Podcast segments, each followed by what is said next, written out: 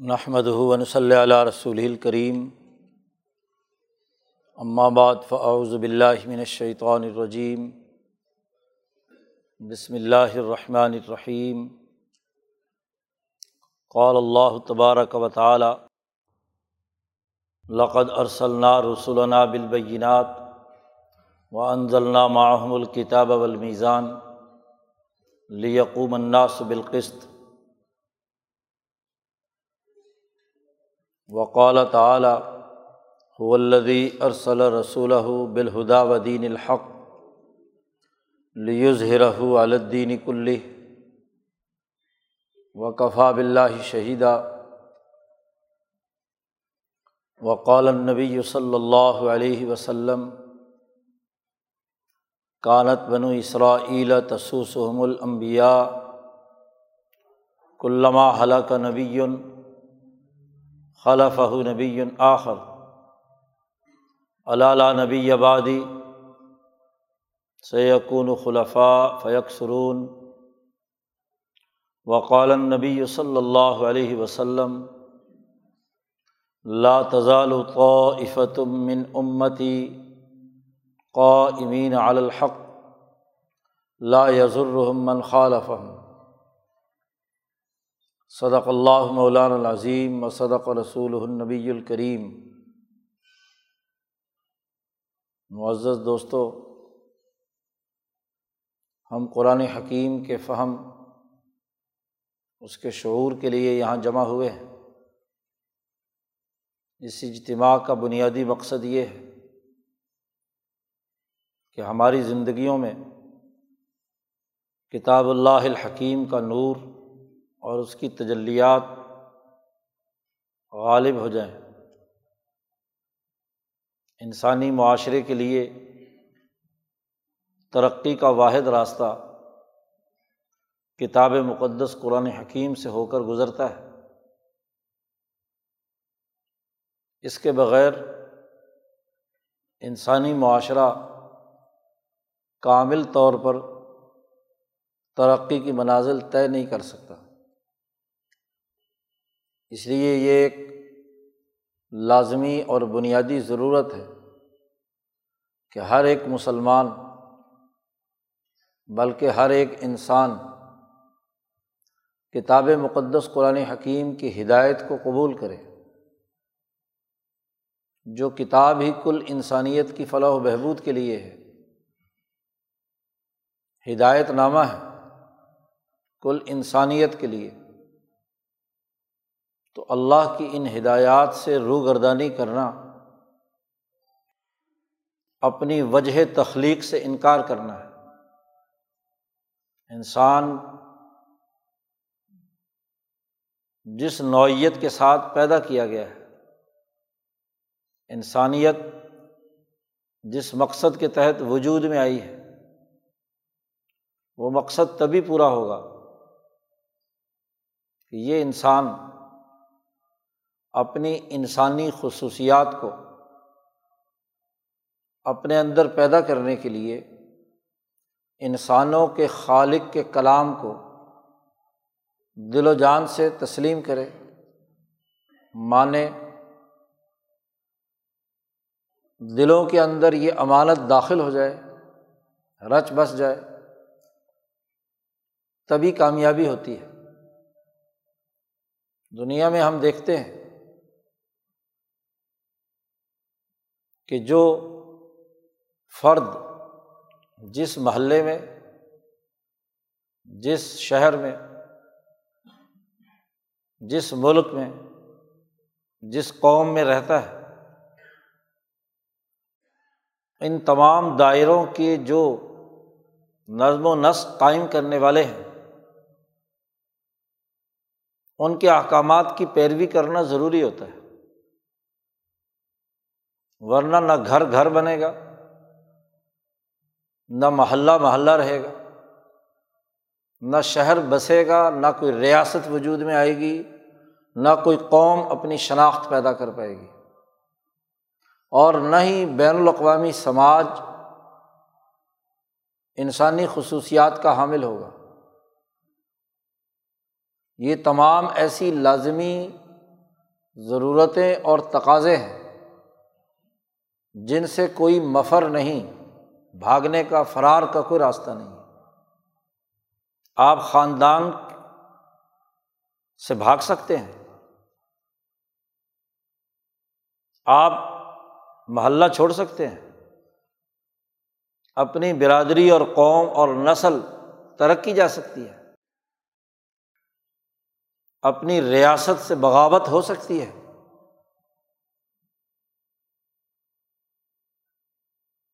اپنے بین الاقوامی اور بین الانسانی سماج سے باہر کسی ایسے دور دراز خلائی مقام پر زندگی بسر کر سکتے ہیں کہ جو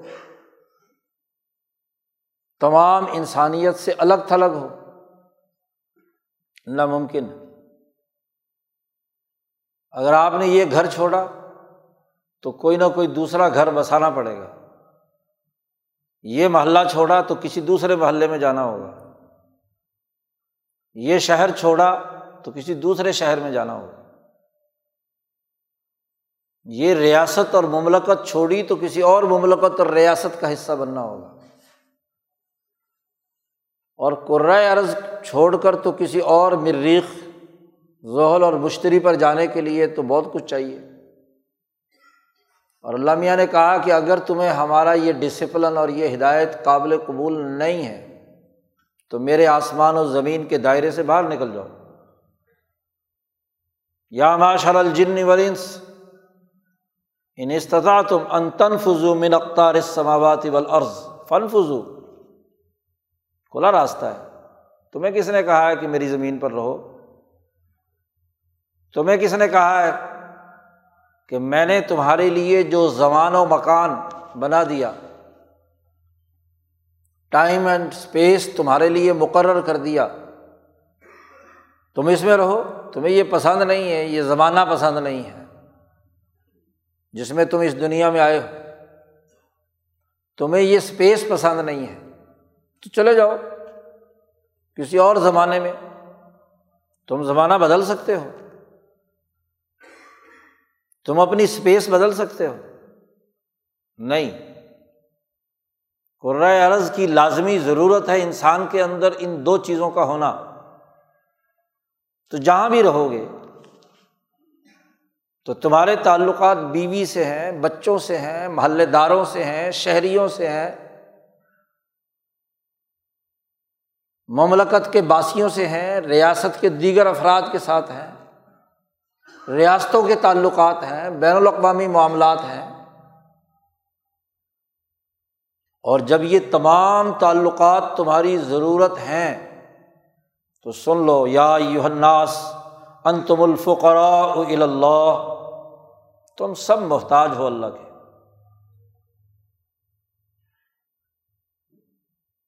دلوں سے وہ فضول اور لغویات پر مبنی جذبات اور خواہشات نکال دو۔ تمہارا دل محتاج ہے۔ اللہ کا۔ اللہ کا حکم اور اس کا نظم و نسق نہ ہو تو دل دو منٹ میں بند ہو جائے۔ کہاں گئی تمہاری وجود کی گرمی، حرارت، تحریک؟ تم محتاج ہو۔ جس عقل پر تم اتراتے ہو، یہ عقل اپنی توانائی کے لیے، سوچ سمجھ کے لیے فقیر اللہ ہے محتاج ہے اللہ کے تمہارا نفس، تمہارے ہاتھ، تمہارے اعضا تمہارا کھانا، تمہارا پینا، تمہارا رہنا، تمہارا سہنا، تمہارا زمانہ، تمہارا مکان، یہ سب کا سب فقراء اللہ۔ و اللہ الغنی الحمید۔ جبکہ اللہ کسی کا محتاج نہیں ہے۔ وہ بے پرواہ ہے، غنی ہے۔ محتاج تو وہ ہوتا ہے جو پہلے نہیں تھا، اب ہوا ہے۔ آدم سے وجود میں آیا ہے۔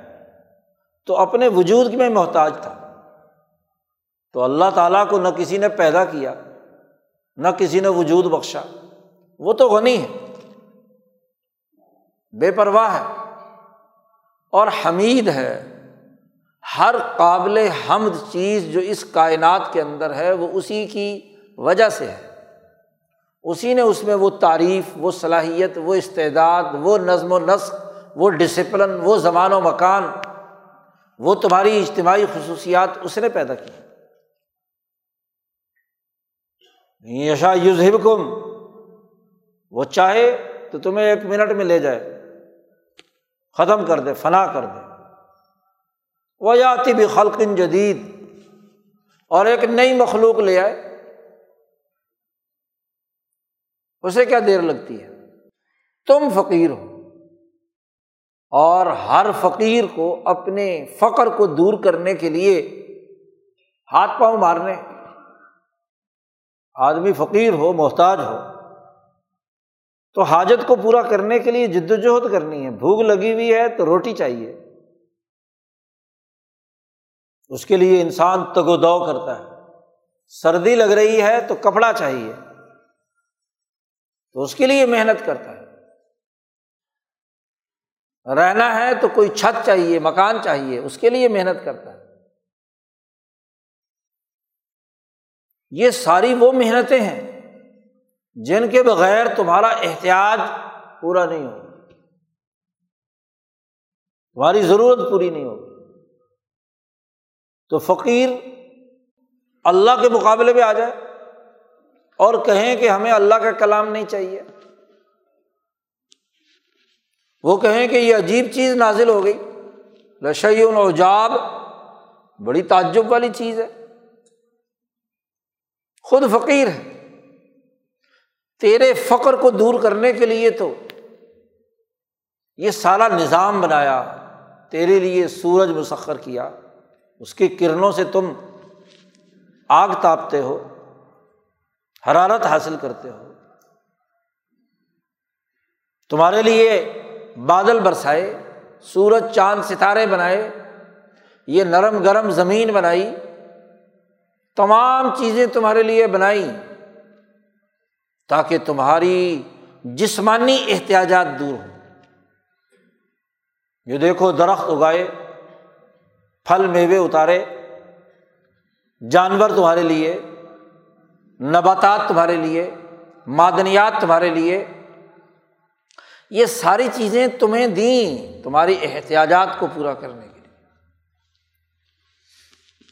اور اس کے لیے عقل سکھائی، شعور دیا۔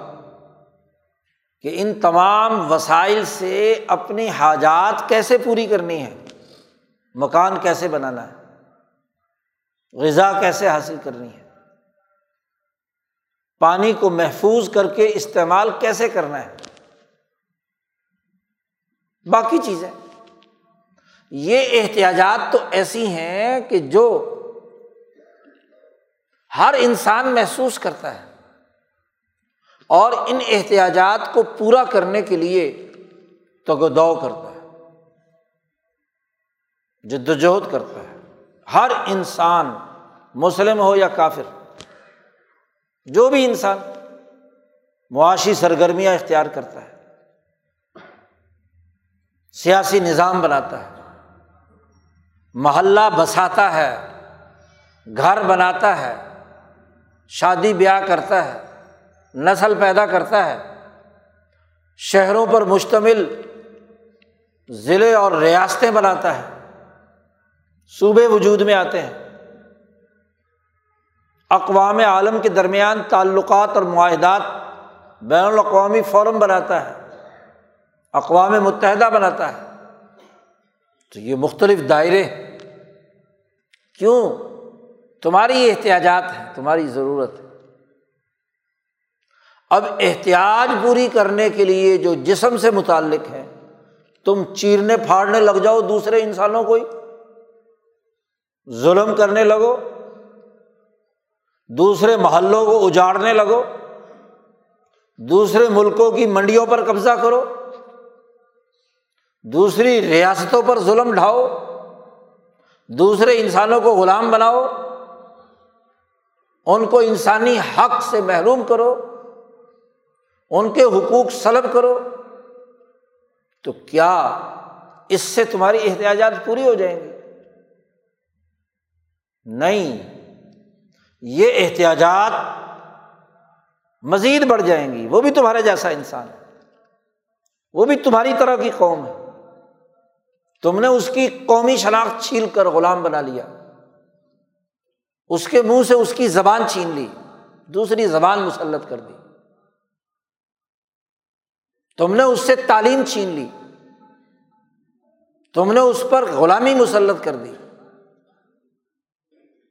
یہ ظلم۔ ہے اب یہاں ضرورت پیش آئی کہ ان تمام گھر سے لے کر بین الاقوامی سماج تک تمام معاملات کو احتیاجات، تمام انسانوں کی بلا تفریق، رنگ نسل، مذہب پورا کرنے کے لیے کیا نظم و نسق ہونا چاہیے؟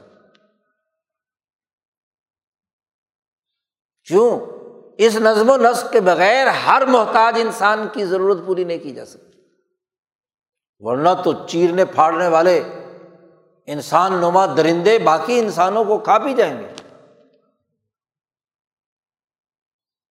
اس لیے ضرورت پیش آئی کہ ایک ایسا بین الاقوامی سطح تک کا ایک نظام وضع کیا جائے جو عدل و انصاف کی احساس پر۔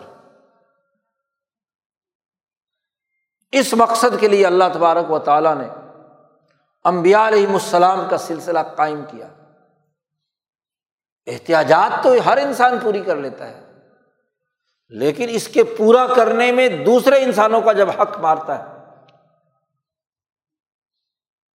عقل و شعور کے ساتھ سیاست اور حکمت کے ساتھ، معیشت کے فہم کے ساتھ جو نظم و نسق اور احتیاجات پورا ہونی تھی، وہ جب نہیں ہوئی، تو اللہ نے اس کے لیے امبیا علیہ السلام کا سلسلہ قائم کیا۔ نبوت کا بنیادی ہدف مخلوق خدا کو یہ بابر کرانا ہے کہ وہ فقرا اللہ۔ اللہ کے محتاج ہے خدا پرستی پیدا کرو۔ اس شہنشاہ مطلق کے ساتھ اپنا ربط پیدا کرو۔ یہ جتنے بھی روابط ہیں، گھر کا سربراہ شفاق ہو جائے، محلے کا چودھری بدماش ہو جائے، شہر کا میئر اور یونین کونسل کا چیئرمین ظالم آ جائے صوبے کا سربراہ شفاق ہو جائے، پوری ریاست کا حکمران شہنشائیت مسلط کر کے ریاست کو ظلم و جبر میں جکڑ لے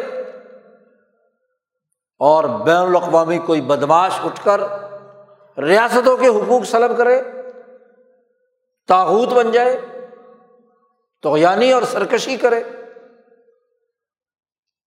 یہ تمام چیزیں انسانیت پر مسلط تبھی ہوتی ہیں۔ جب ایک گھر، ایک محلے دار، ایک شہری، ایک ریاست کا فرد اور ریاستیں وہ ان ظالموں کے ظلم کو قبول کر لیں۔ اس لیے ضرورت پیش آئی کہ تمام ان سطحوں کی خدائی کا انکار کر کے اللہ وحد اللہ شریف کی خدائی کا اقرار کیا جائے۔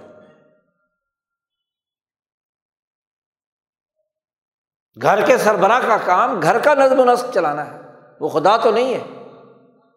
اپنے دائرے میں اس کے احتیاجات پوری کرنی ہے۔ محلے کا کونسلر اس کی ذمہ داری اپنے دائرۂ کار کے مطابق کام کرنے کی ہے، وہ خدا تو نہیں ہے۔ شہر کا چیئرمین، میئر، وہ اپنے دائرے میں اجتماعی انسانی کی ضرورت پورا کرنے کے لیے وضع کیا گیا ہے، وہ خدا بن کر مسلط نہیں ہو سکتا۔ لا الہ الا اللہ۔ ریاست کا سربراہ۔ وہ آمریت کے لیے تھوڑی آیا ہے۔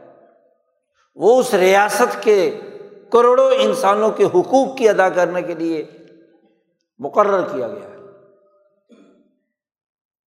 منتخب کیا گیا ہے۔ بین الاقوامی نظام تمام ریاستوں کے مساوی حقوق کی بنیاد پر وجود میں لایا گیا ہے۔ وہ بین الاقوامی شیطان بن کر تاغوتی کردار ادا کرے کیسریت اور کسرویت مسلط کرے۔ تو یہ انسانیت کی توہین ہے۔ امبیا علیہم السلام آ کر یہ شعور دیتے ہیں کہ تمہارے ان تمام حکمرانوں سمیت، فرعونوں، نمرودوں، شدادوں، حمانوں سمیت سب فقرا اللہ اللہ کی طرف محتاج ہے فقیر ہے اس نے بھی صرف دو روٹی کھانی ہے۔ دنیا بھر کے کپڑے جسم پر نہیں لپیٹ لینے دو ہی اس کو بھی کپڑے چاہیے پہننے کے لیے۔ چھ فٹ بائی دو فٹ کی جگہ چاہیے سونے کے لیے۔ جتنا بڑا محل ہو۔ اس سے بڑھ کر اور کیا احتیاطی ہوگی؟ لاکھوں کروڑوں روپئے سامنے پڑے ہوئے ہوں۔ کھائے گا تو اتنا ہی جتنا اس کے پیٹ میں جائے گا۔ جس کا اس کے مکان پر خرچ ہوگا، جس کی اس کی ضروریات کو پورا کرے گا، بس اتنا ہی ہے۔ تو فکرا اللہ۔ امبیا علیہم السلام فخر کی حقیقت بیان کرنے کے لیے آتے ہیں۔ کہ احتیاطی کیا ہے؟ فخر کیا ہے؟ حاجات کے تم بندے ہو۔ اور یہ حاجات پورا کرنے کا بین الانسانی، بین الاقوامی، بلکہ بین الکائناتی نظام اگر کسی کے اختیار میں ہے تو وہ ذات باری تعالیٰ ہے۔ کسی انسان کے اختیار میں نہیں۔ اور دوسری بات کہ انسانوں میں، ان تمام دائروں میں جو تاوت سرکش ہے۔ ظالم ہے۔ انسانی حقوق سلب کرتا ہے۔ اس کے خلاف بغاوت، اس سے اجتناب۔ دو نکاتی ہے تمام قوموں میں ہم نے رسول بھیجے، اس لیے کہ انعبد اللہ وج تنب الطاغت اللہ کی عبادت کرے اور تاغت سے بچے دو نکاتی جل ہے۔ تاغوتی نظام کا خاتمہ۔ خاص طور پر اس ماحول میں، اس نظام میں، اس زمان میں، اس مکان میں اگر تاغوتی نظام موجود ہے تو عبادت الہی اس نظام کو ختم کیے بغیر نہیں ہو سکتی۔ کیونکہ غلام جب ہوتا ہے تو ایک کا ہوگا نا۔ دو کا غلام نہیں ہو سکتا۔ غلامی تاوت کی بھی ہو اور اللہ کی بھی ہو۔ عام انسانیت وہ اس وقت تک اللہ کی عبادت صحیح نہیں کر سکتی جب تک کہ تاغوتی نظام راستے سے نہ ہٹے۔ سوائے ضرورت مند الاظم لوگوں کے۔ باقی انسانوں کے لیے معاملہ یہ ہے کہ تاغوتی نظام کے خاتمے کے بغیر کچھ نہیں ہو سکتا۔ اس لیے امبیا علیہم السلام ہر دور میں اپنے دور کے تاغوت کا خاتمہ کرنے کے لیے آتے اور آج کی اصطلاح میں بات کی جائے تو انقلاب کے لیے آتے ہیں۔ تبدیلی لاتے ہیں۔ وہ سامراجی نظام توڑتے ہیں۔ کیسے ٹوٹے گا؟ کیسے انقلاب آئے گا؟ اس کا فکر کیا ہے؟ اس کا نظریہ کیا ہے؟ اس کا عمل کیا ہے؟ اس کے لیے امبیا علیہم السلام طریقۂ کار بتلاتے ہیں۔ اور وہ طریقہ تحریری طور پر کتاب کی صورت میں، کلام الہی کی صورت میں الاظم امبیا پر نازل کیا جاتا ہے۔ وہ صحف ابراہیم ہو یا تورات ہو، یا زبور ہو یا انجیل ہو، یا آج اس زمان و مکان میں کتاب مقدس قرآن حکیم جو کل انسانیت کے اجتماعی مزاج کو جانتا ہے۔ کوئی دنیا میں ایسا انسان نہیں ہو سکتا سوائے امبیا کے۔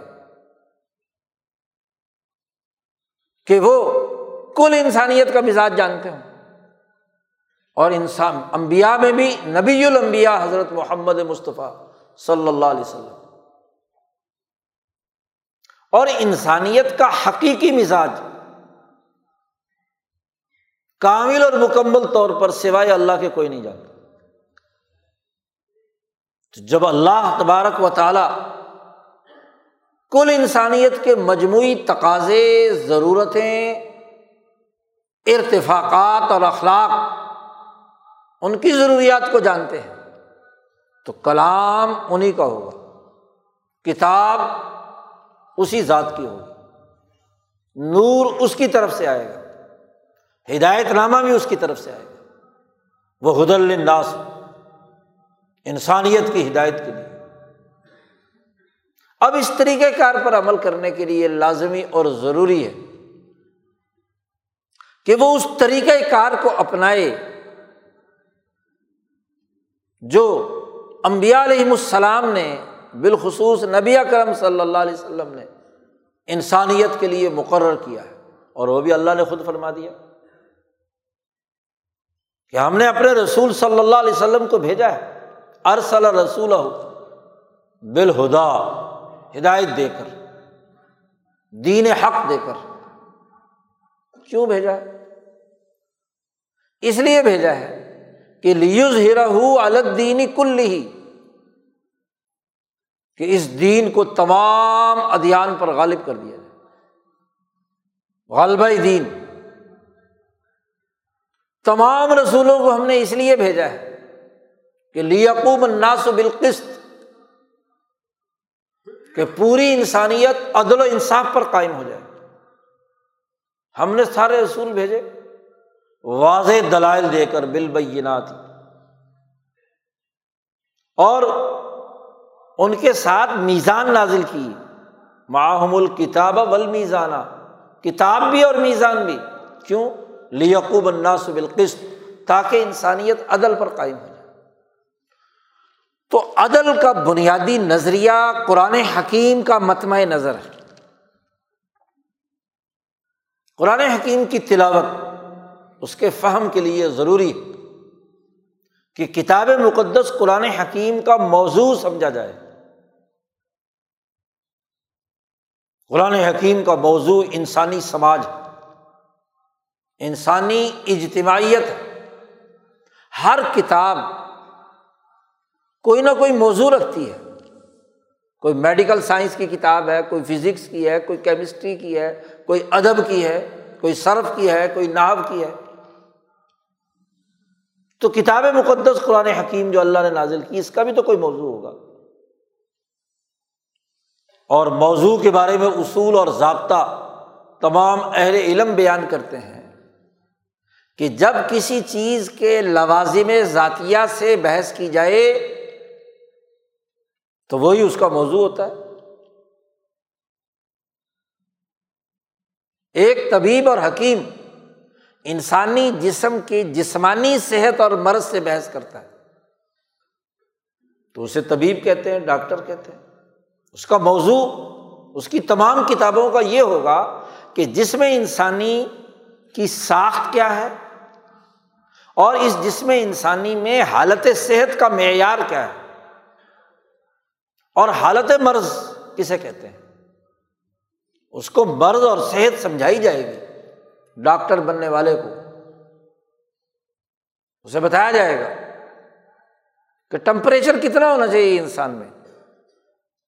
بلڈ پریشر کیا ہونا چاہیے؟ شوگر کا لیول کیا ہونا چاہیے؟ دل کی دھڑکن کیسے اور کتنی ہونی چاہیے؟ جسم کے اندر باقی تمام چیزیں کس کس معیار اور مقدار کی ہونی چاہیے؟ تو انسان موضوع ہے میڈیکل سائنس کا، لیکن جسم کے طور پر۔ جی۔ اسی طرح جو لوگ انسانی روحوں کا علاج کرنے والے ہیں، وہ روح کے امراض صحیح یا غلط، صحت ہے یا مرض کی حالت ہے اس پر بحث کریں۔ اور امبیا علیہ السلام نہ صرف روح بلکہ جسم دونوں کے ان تعلقات کو، جن تعلقات کا تعلق اجتماعی انسانی سے ہے، اس کو زیر بحث لاتے ہیں۔ اس لیے امام شاہ ولی اللہ فرماتے ہیں کہ امبیا کا ہدف دو چیزیں ہوتی ہیں، تہذیب نفس اور سیاست مدینہ، سیاسی نظم و نسق، اجتماعی تقاضوں کی تکمیل، کہ انسانی روح اس کی خرابیاں کیا ہیں، بد اخلاقیاں کیا ہیں، حسد کینا بوز عداوت، ظلم نا انصافی انسان دشمنی، بد دیانتی، بد اخلاقی، یہ اس کے امراض تو نفس کو درست کرنا، مہذب بنانا، اس کی بڑی ہوئی خواہشات کو کینچی سے کاٹ دینا۔ اور جو اعلی اخلاق ہیں، روح کے اصل تقاضے ہیں، انہیں سیکل کر کے صاف ستھرا بنا دینا، پاک صاف بنا دیتے نا تزکیا کر دینا۔ اور دوسرے یہ کہ یہ انسان جو اپنے شہر، اپنے گھر، اپنے محلے سے لے کر بین الاقوامی سماج کا ایک رکن ہے۔ تو اس کے اجتماعی اور سماجی تعلقات کیسے ہونے چاہیے؟ روح کا بھی اور جسم کا بھی دونوں چیزوں سے تعلق ہے۔ جتنے بھی انسان کے جسمانی اعمال ہیں اور جتنے بھی اس کی روح کے اعمال ہیں دونوں ملتے ہیں سماج سے۔ روح بیمار ہو تو تب بھی گھر ٹھیک نہیں ہوتا۔ حسد کی نہ بوجھ عداوت ہو تو گھر ٹھیک ہوگا۔ بیوی سے حسد، بچوں سے حسد، بھائی سے حسد رشتے داروں سے حسد، محلے داروں سے حسد۔ ظلم کی عادت ہو تو بھائی بھائی کا دشمن۔ بد اخلاق ہو تو مالے داروں سے بد اخلاقی، گھر والوں سے بد اخلاقی۔ روح بیمار ہو تو فرد کے خاندان سے لے کر، بلکہ خود فرد بھی، جب حسد اور غصہ کرتا ہے تو اپنی روح کو جلا رہا ہوتا ہے۔ اپنا بھی دشمن ہوتا ہے۔ یہاں سے لے کر بین انسانی تعلقات تک، اس کے روحانی امراض کا غلط اثر پڑے گا۔ اور اگر جسم خراب ہو، لوٹ کھسوٹ کی عادت ہو، مار دھاڑ کی عادت ہو، ٹھوکرے مارنے کی عادت ہو، تو گھر میں مارے کسی کو، محلے داروں کو مارے، شہر میں مارے، یا کسی ریاستی نظم و نسق کا چودھری بن کر مارے، یا بین الاقوامی سطح کا بدماش ہو، چرچل کی طرح کا ہندوستان میں کہت پڑا ڈالا بلکہ جان بوجھ کر۔ سرکاری گوداموں میں گندم پڑی ہوئی ہے۔ اور بنگال میں کہت ہے۔ بیس تیس لاکھ اس کہت سے مر گئے۔ تو چرچل کے وزیروں نے کہا، چرچل سے، اور یہاں کے وائس رائے کا بھی دل پسیج گیا کہ انسان مر رہے ہیں، سرکاری گوداموں میں گندم ہے، کیوں نہ ان کو دے دی جائے؟ تو جب رپورٹ اس کے پاس پہنچی تو کہنے لگا، ابھی گاندھی تو مرا نہیں۔ تم کہتے ہندوستان مر گیا۔ گندم گوداموں میں پڑی گل گئی، بندے مر گئے۔ ایسے لوگ دنیا کے سربراہ بن جائیں تو کیا ہوگا؟ یہی کچھ ہوگا نا۔ بیس لاکھ انسان مر گئے۔ ظلم و زیادتی کی انتہا دیکھی گندم کا اسٹاک موجود ہے، لیکن غریب ملکوں کو نہیں دیں گے۔ اس لیے کہ سستی ہو جائے گی یعنی اسے سمندر میں غرق کر دیا۔ آج خود اپنے ساختہ نظام کے تحت کہتے ہیں جی کورونا پوری دنیا میں پھیل رہا ہے۔ اقوام متحدہ کا سیکرٹری جنرل کہتا ہے کہ یہ جو کمپنیوں نے اجارہ داری بنائی ہوئی ہے، ویکسین بنانے کی اس پر اپنے کاپی رائٹ حقوق ختم کریں۔ تاکہ ہر ملک اپنی بنائے اور انسانیت کو کیا ہے؟ بقول ان کے فائدہ پہنچائے۔ کورونا کا علاج ہو جائے، لیکن کمپنیاں کہتی نہیں جی ہمیں جو ہر ایک منٹ میں ایک ہزار ڈالر مل رہا ہے، جو خون چوس رہے ہیں دنیا بھر کے، وہ کیسے چوسیں گے؟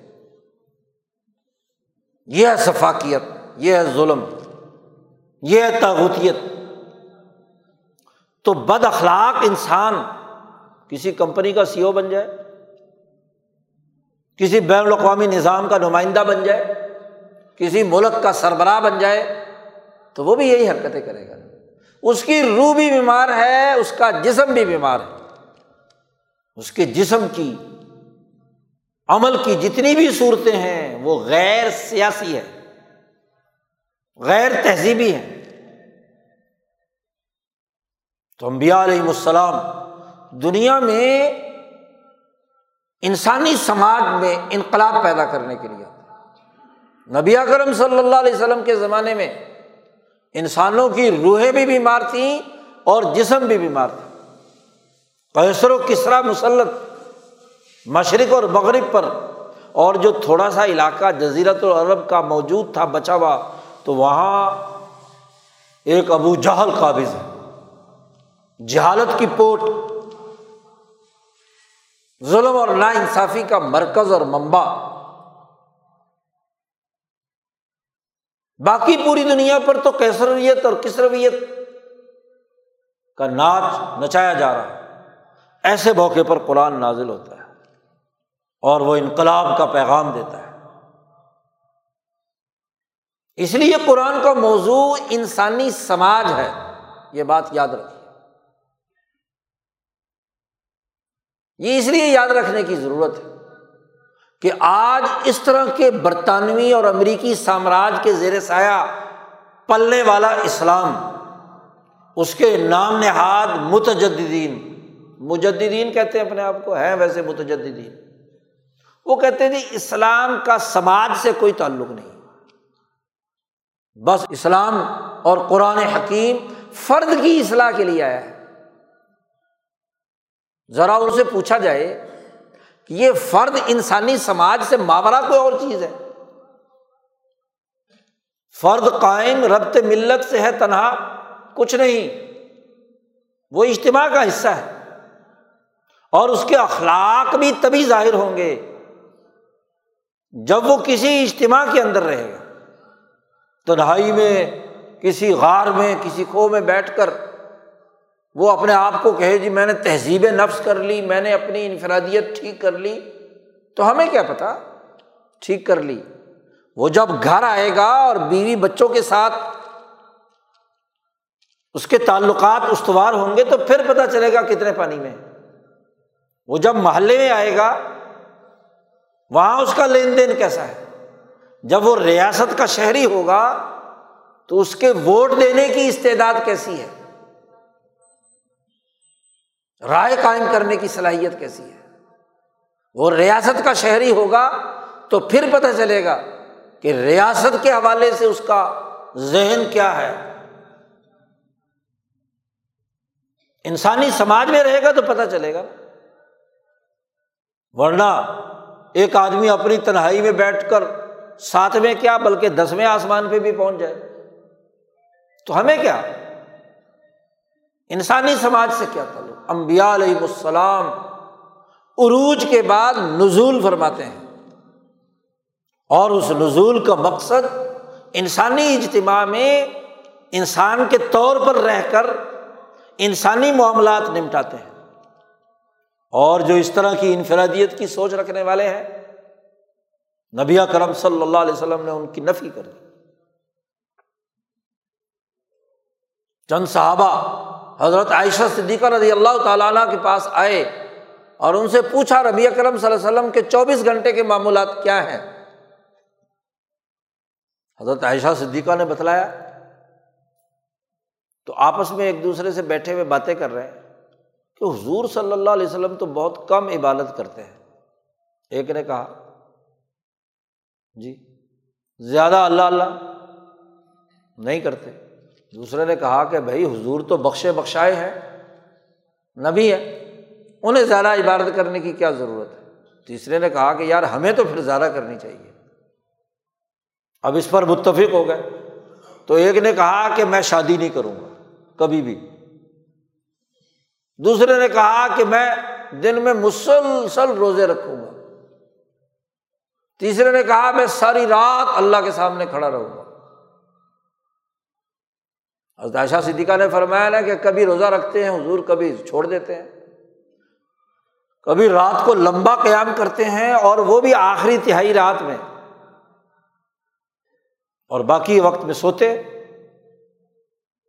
شادی بھی حضور صلی اللہ علیہ وسلم کی موجود ہے، نو بیویاں تو ان تینوں نے کہا کہ جی حضور صلی اللہ علیہ وسلم تو چونکہ بخشے بخشائے لہذا معاملہ نہیں کر سکتے آپ کی طرح کا۔ ہمیں تو کیا ہے؟ تینوں چیزیں چھوڑ دینی چاہیے۔ اتنے میں نبی اکرم صلی اللہ علیہ وسلم تشریف لے آئے۔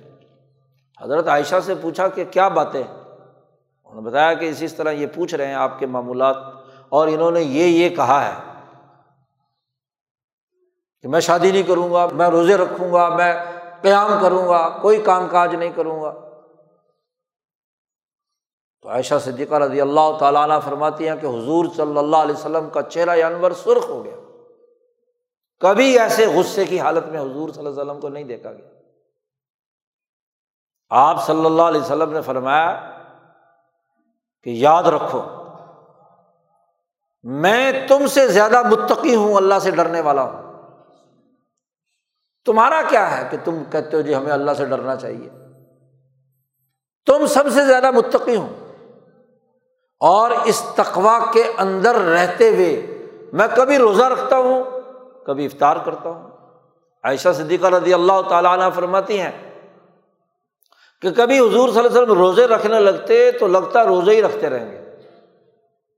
اور کبھی چھوڑتے تھے تو کئی مہینے چھوڑے ہی رہتے۔ یوں لگتا کہ اب شاید روزہ رکھیں گے ہی نہیں۔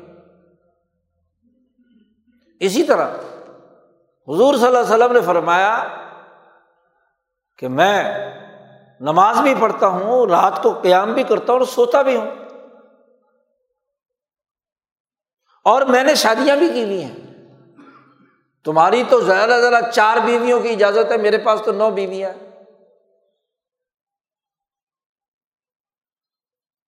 تو یہ کیا تقوا کا معیار ہے کہ ان تمام خرخشوں سے الگ ہو کر تنہائی میں اپنے مضمومہ خیال کے مطابق کہا جائے جی ہماری انفرادی اصلاح ہو گئی۔ یہ کوئی طریقہ نہیں۔ اصل طریقہ تو اجتماع میں ہے۔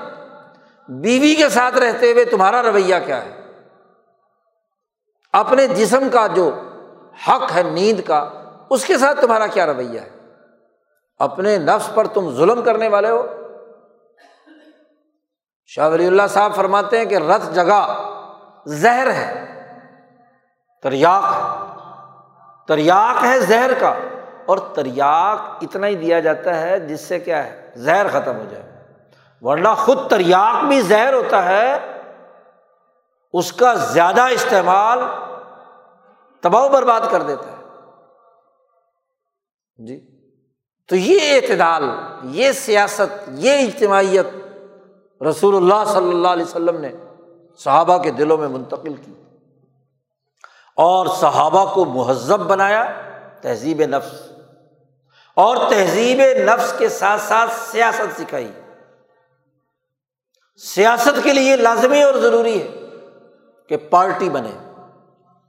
شاہ ولی اللہ صاحب فرماتے ہیں کہ حضور صلی اللہ علیہ وسلم نے پارٹی بنائی۔ اجتماع میں رہنا ہے نا۔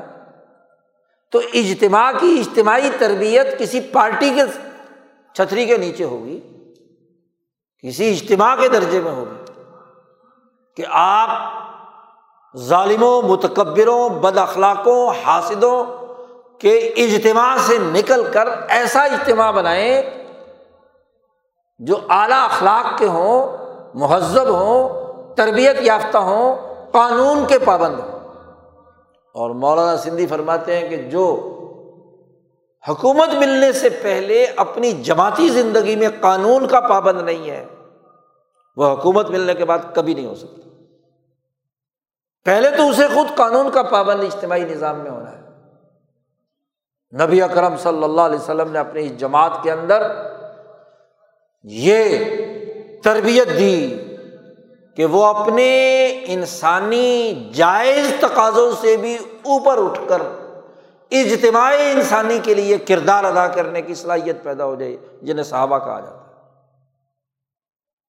صحابہ کی جماعت تشکیل دی اور پھر اس کی اجتماعی طاقت اور قوت سے ریاست مدینہ وجود میں آئی۔ قومی انقلاب برپا کیا اور پھر بین الاقوامی انقلاب کے لیے نکل کھڑے ہوئے غزبۂ تبوک کے موقع پر۔ شاہ ولی اللہ صاحب فرماتے ہیں کہ جب رسول اللہ صلی اللہ علیہ وسلم غزبۂ خیبر سے آپ کی زندگی کا آغاز ہوتا ہے، تو یہ بین الاقوامی انقلاب کا آغاز تھا کہ مدینے اور حجاز سے نکل کر خیبر جا کر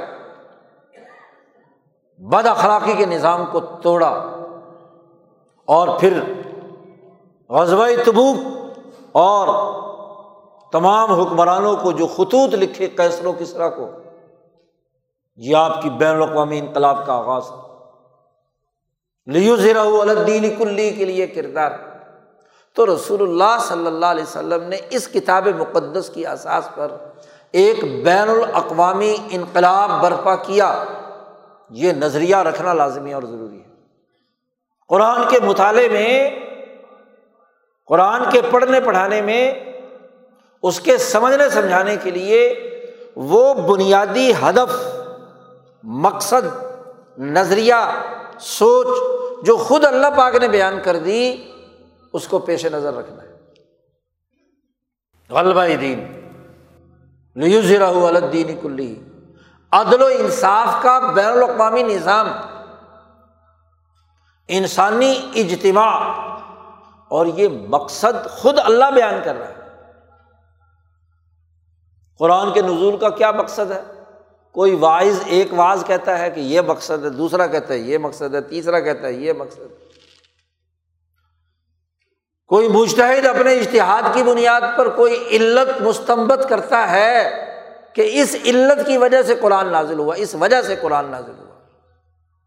تو وہ اس کے ذہن کی سوچ یا اس کا ذاتی استمباد اور اشتہاد ہو سکتا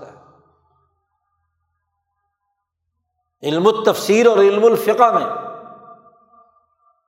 ایسی علتوں کو، ایسی وجوہات کو انسانی دماغ کی کاوش کہا جاتا ہے۔ علت مستمبتا اسے کہتے ہیں۔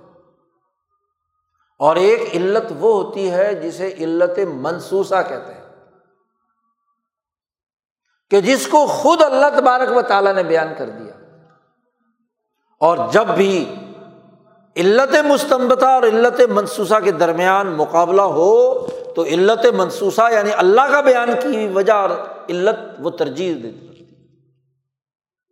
آج مختلف پارٹیاں، مختلف جماعتیں، مختلف گروہ، کوئی صرف تصوع پہ فٹ کرتا ہے، کوئی صرف اپنی تبلیغ پہ فٹ کرتا ہے، کوئی صرف اپنی سامراجی سیاست کے لیے، قرآن حکیم کے لیے کہتا ہے، قرآن اس لیے نازل ہوا تھا کہ ہم ایسی سیاست کریں ایسے اسلامی نظام کے غلبے کے لیے کام کریں کہ جس کی لیڈرشپ کرپٹ ہے، ظالم ہے، متکبر ہے۔ یہ اسلام آئے گا۔ ناچ گانے کا اسلام۔ یہ اسلام آئے گا جو ریاض اور جدہ میں آج انڈین اداکاروں کے سامنے اسی ہزار آدمیوں نے ناچ گا کر استقبال کیا ہے۔ یہ اسلام آئے گا۔ یہ لیڈرشپ ہے۔ یہ قیادت ہے۔ قرآن کے نزول کا یہ مقصد ہے۔ تو ظالمانہ سیاست۔ یہ اسلام کا آنے کا مقصد ہے۔ اس لیے ریاست بنائی جاتی ہے۔ وہ غالب آئے یہ کون سی سیاست ہے؟ سوائے بدماشی کی سیاست کے، ظلم کی سیاست یہ کیسی معیشت ہے؟ جو سود خوری کے ذریعے سے ملکوں اور قوموں کے حقوق سلب کر لے۔ جو قرآن ایک معاشی نظام دیتا ہے، اسلام ایک معاشی سسٹم دیتا ہے، کون سا سسٹم؟ سود خوری کا۔ وہ اسلامی بینکاری جو سود کو فروغ دے، نام اس کا اسلام قرآن اس لیے نازل ہوا، اس لیے نازل ہوا کہ ظلم کے اس سودی نظام کی اعلی کار اور ایجنٹ بنا دیا جائے سب کو۔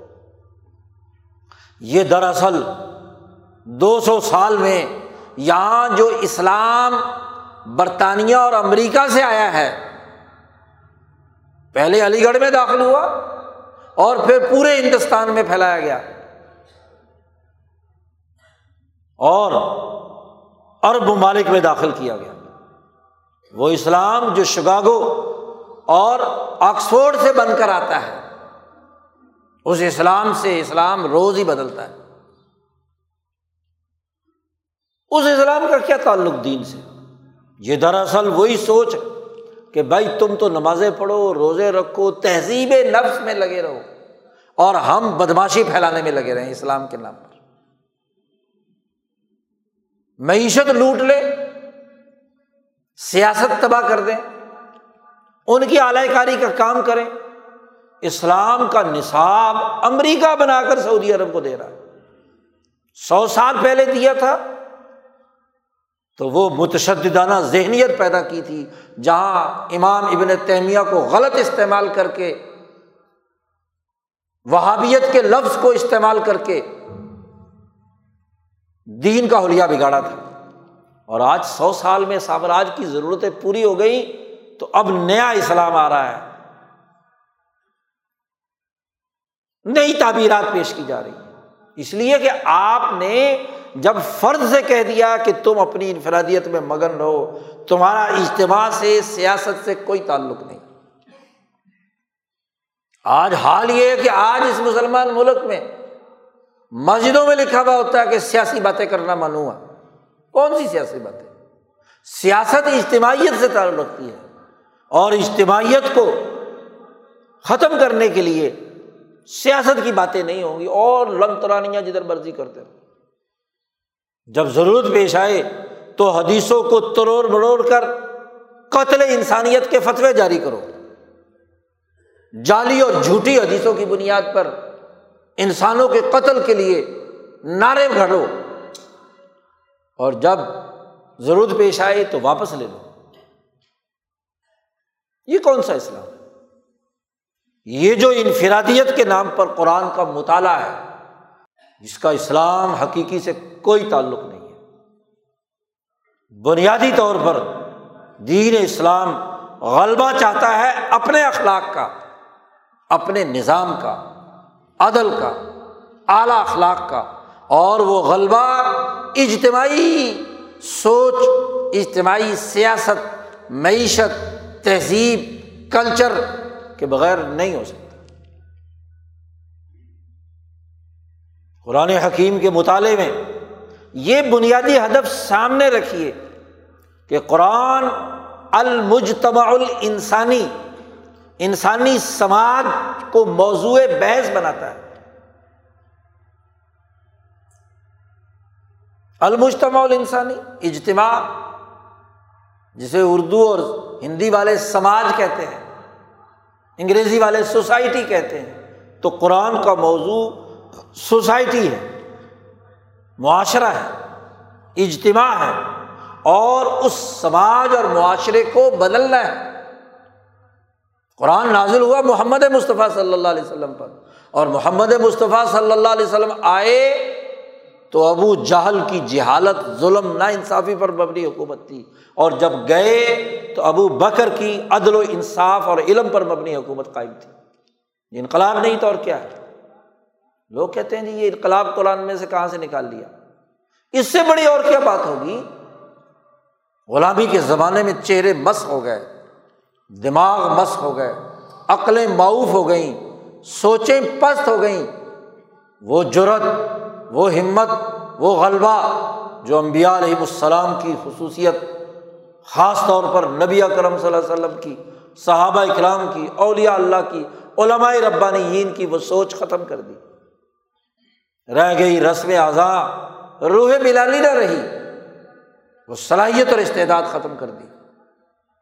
ہمارا یہاں قرآن حکیم پڑھنے، پڑھانے اور سمجھنے، سمجھانے کا مقصد یہ ہے کہ جیسے رسول اللہ صلی اللہ علیہ وسلم نے تیئیس سالہ زندگی میں انقلاب برپا کیا غلبہ دین کے لیے کام کیا، صحابہ نے قربانیاں دیں کیسر و کسرا کے نظام توڑے، دنیا بھر میں اولیاء اللہ، علماء ربانی نے انقلابات کے رے راہ ہموار کی۔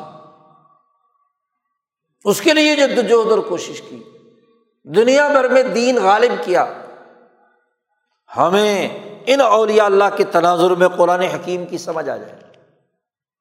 امام شاہ ولی اللہ دہلوی وہ شخصیت ہے کہ جنہوں نے ایک ہزار سالہ، گیارہ سو سالہ دور کی پوری تاریخ کا خلاصہ نکالا۔ اولیاء اللہ ہوں، علماء ربانیین ہوں فقہا ہوں، محدثین ہوں سیاست دان ہوں، بادشاہ اور حکمران ہوں۔ تمام شعبوں میں جو انقلاب سیاست کے ذریعے سے، شریعت کے ذریعے سے، طریقت کے ذریعے سے، تینوں کی جامعت کی بنیاد پر۔ یہی تین ہی ذمہ داریاں رسول اللہ صلی اللہ علیہ وسلم کے ذمے اللہ تبارک و تعالیٰ نے کی تھی کہ یتلو علیہم آیاتی ہی و یوزکی و یو المحم الکتابہ و الحکمت یہی ذمہ داریاں ہیں۔ اس نظریے کے ساتھ ہمیں قرآن حکیم پڑھنا اور سمجھنا ہے۔ تو پھر تو اس نورانی لڑی کے ساتھ اپنے آپ کو پرو لینا ہے، جس نے انسانی معاشرے کے اندر اس عرض پہ اللہ کے دین کے غلبے کے لیے کام کیا۔ اور اگر اس دائرے سے ہٹ کر بات ہوگی تو سمجھ لو کہ گمراہی ہے۔ اصل راستے سے انحراف ہے، رسم ہے۔ ظاہری شکل و صورت ہے۔ حلق سے اوپر اوپر قرآن حکیم پڑھنا پڑھانا ہے۔ اور دراصل اس منظر نامے کا سامنے آنا ہے جس کو نبی اکرم صلی اللہ علیہ وسلم نے فرمایا تھا کہ مساجد ہم عامرتن واحیہ خراب من الہدا۔ مسجدیں بھری بھی ہوں گی، لیکن ہدایت سے خالی ہوں گی۔ اس زمانے میں قرآن صرف رسم رہ جائے گا، حلق سے اوپر اوپر ہوگا۔ اسلام رسم ہوگا، قرآن حلق سے اوپر اوپر رہے گا۔ اس کا تعلق دل و دماغ سے نہیں۔ تو اس فتنے کے زمانے میں جو فتنوں کو قبول کرنے والے دل ہیں، ان سے پناہ مانگنا اور فتنوں کے مقابلے میں جن کے دل جرت اور ہمت کے ساتھ فطروں کا مقابلہ کرتے رہے ہیں۔ ان کے دلوں، ان کے افکار، ان کے خیالات، ان کے تعلیمات کی روشنی میں قرآن سمجھنا یہ بنیادی ہدف ہے۔ اس لیے ہمارے اس دورے کی بنیادی خصوصیت امام شاہ ولی اللہ دہلوی سے لے کر شیخ الہند مولانا محمود حسن، امام انقلاب مولانا عبید اللہ سندھی اور اس پوری اجتماعیت ولی اللہ جماعت جس کا پاکستان میں ساٹھ سال تک تعارف کرایا حضرت اقدس مولانا شاہ سعید احمد رائے پوری نے۔ تو یہ اس تسلسل کو سامنے رکھ کر قرآن کا فہم ہے، شعور ہے، اجتماعی نقطۂ نظر سے چیزوں کو دیکھنا ہے۔ اور یہ کوئی رسم نہیں ہے، یہاں ہمارا آنا صرف یہ نہیں ہے کہ کچھ آیتوں کے ترجمے آ جائیں۔ محض علم میں اضافہ ہو جائے۔ خالی علم نفع بخش نہیں ہوتا جب تک کہ عمل نہ کیا جائے۔ عمر فاروق فرماتے ہیں کہ مجھے ڈر ہے اس آدمی کے بارے میں کہ جس کی زبان تو بڑی عالم ہے، عالم باللسانی، جاہل بالقل زبان کا عالم ہے لیکن دل جاہل ہے۔ ایسے آدمی سے پناہ مانگو۔ جی یہ جو کچھ ہمیں علم آئے یہ ہمارے دل میں بھی اترے، ہمارے وجود کا حصہ بھی بنے، ہمارے معمولات کا حصہ بھی بنے، ہمارے اخلاق بھی درست ہوں۔ اسی لیے اس اجتماع کو قائم کیا گیا۔ یہ صرف یہ کہ لغت دیکھ کر کوئی قرآن پاک کے آیات کے ترجمے سکھا دیے جائیں، جیسے یہاں روایتی انداز ہے، یہ نہیں۔ ترجمے کے ساتھ ساتھ ہمیں اس اجتماعی ماحول میں اپنے اعمال کو درست کرنا ہے۔ ہمارے نوجوانوں کو جن کو صحیح طریقۂ نماز نہیں آتا طریقۂ نماز سیکھیں۔ جو فرض مسائل ہیں، وہ سیکھیں۔ ذکر اذکار کو صحیح طور پر سیکھیں۔ اللہ کی رضا کے لیے کرنے کو سیکھیں۔ تہذیب نفس اور تہذیب نفس دونوں دائروں میں ہیں۔ سیاسی شعور کے حوالے سے بھی اور اپنی روحانیت کو درست کرنے کے حوالے سے۔ تو ہم ایک ایسے ماحول میں یہاں رہیں جس میں ہم اپنے نفس کا محاسبہ کریں۔ نبی اکرم صلی اللہ علیہ وسلم نے جب بھی بات فرمائی، روزے کی، قرآن کی، شب قدر کی، تو دو لفظ استعمال فرماتے ہیں۔ جس نے روزے رکھے اپنے ایمان اور اپنے احتساب کے ساتھ، نظریے کے ساتھ اور محاسبے کے ساتھ۔ تو پھر غفر الحمات تقدم منظم بھی غفلت کے گناہ تب معاف ہوتے ہیں۔ تب نئے آدمی دائرے کے اندر داخل ہوتا ہے کہ پچھلا سب واش اور اب نئے عزم، نئے ایمانی نظریے اور نئی اجتماعیت کے ساتھ انسان کردار ادا کرے، اجتماعیت کے لیے۔ سوچ بنائے۔ انسانی سماج کو سمجھے اور سماج کے مسائل کے حل کرنے کے لیے کردار ادا کرے۔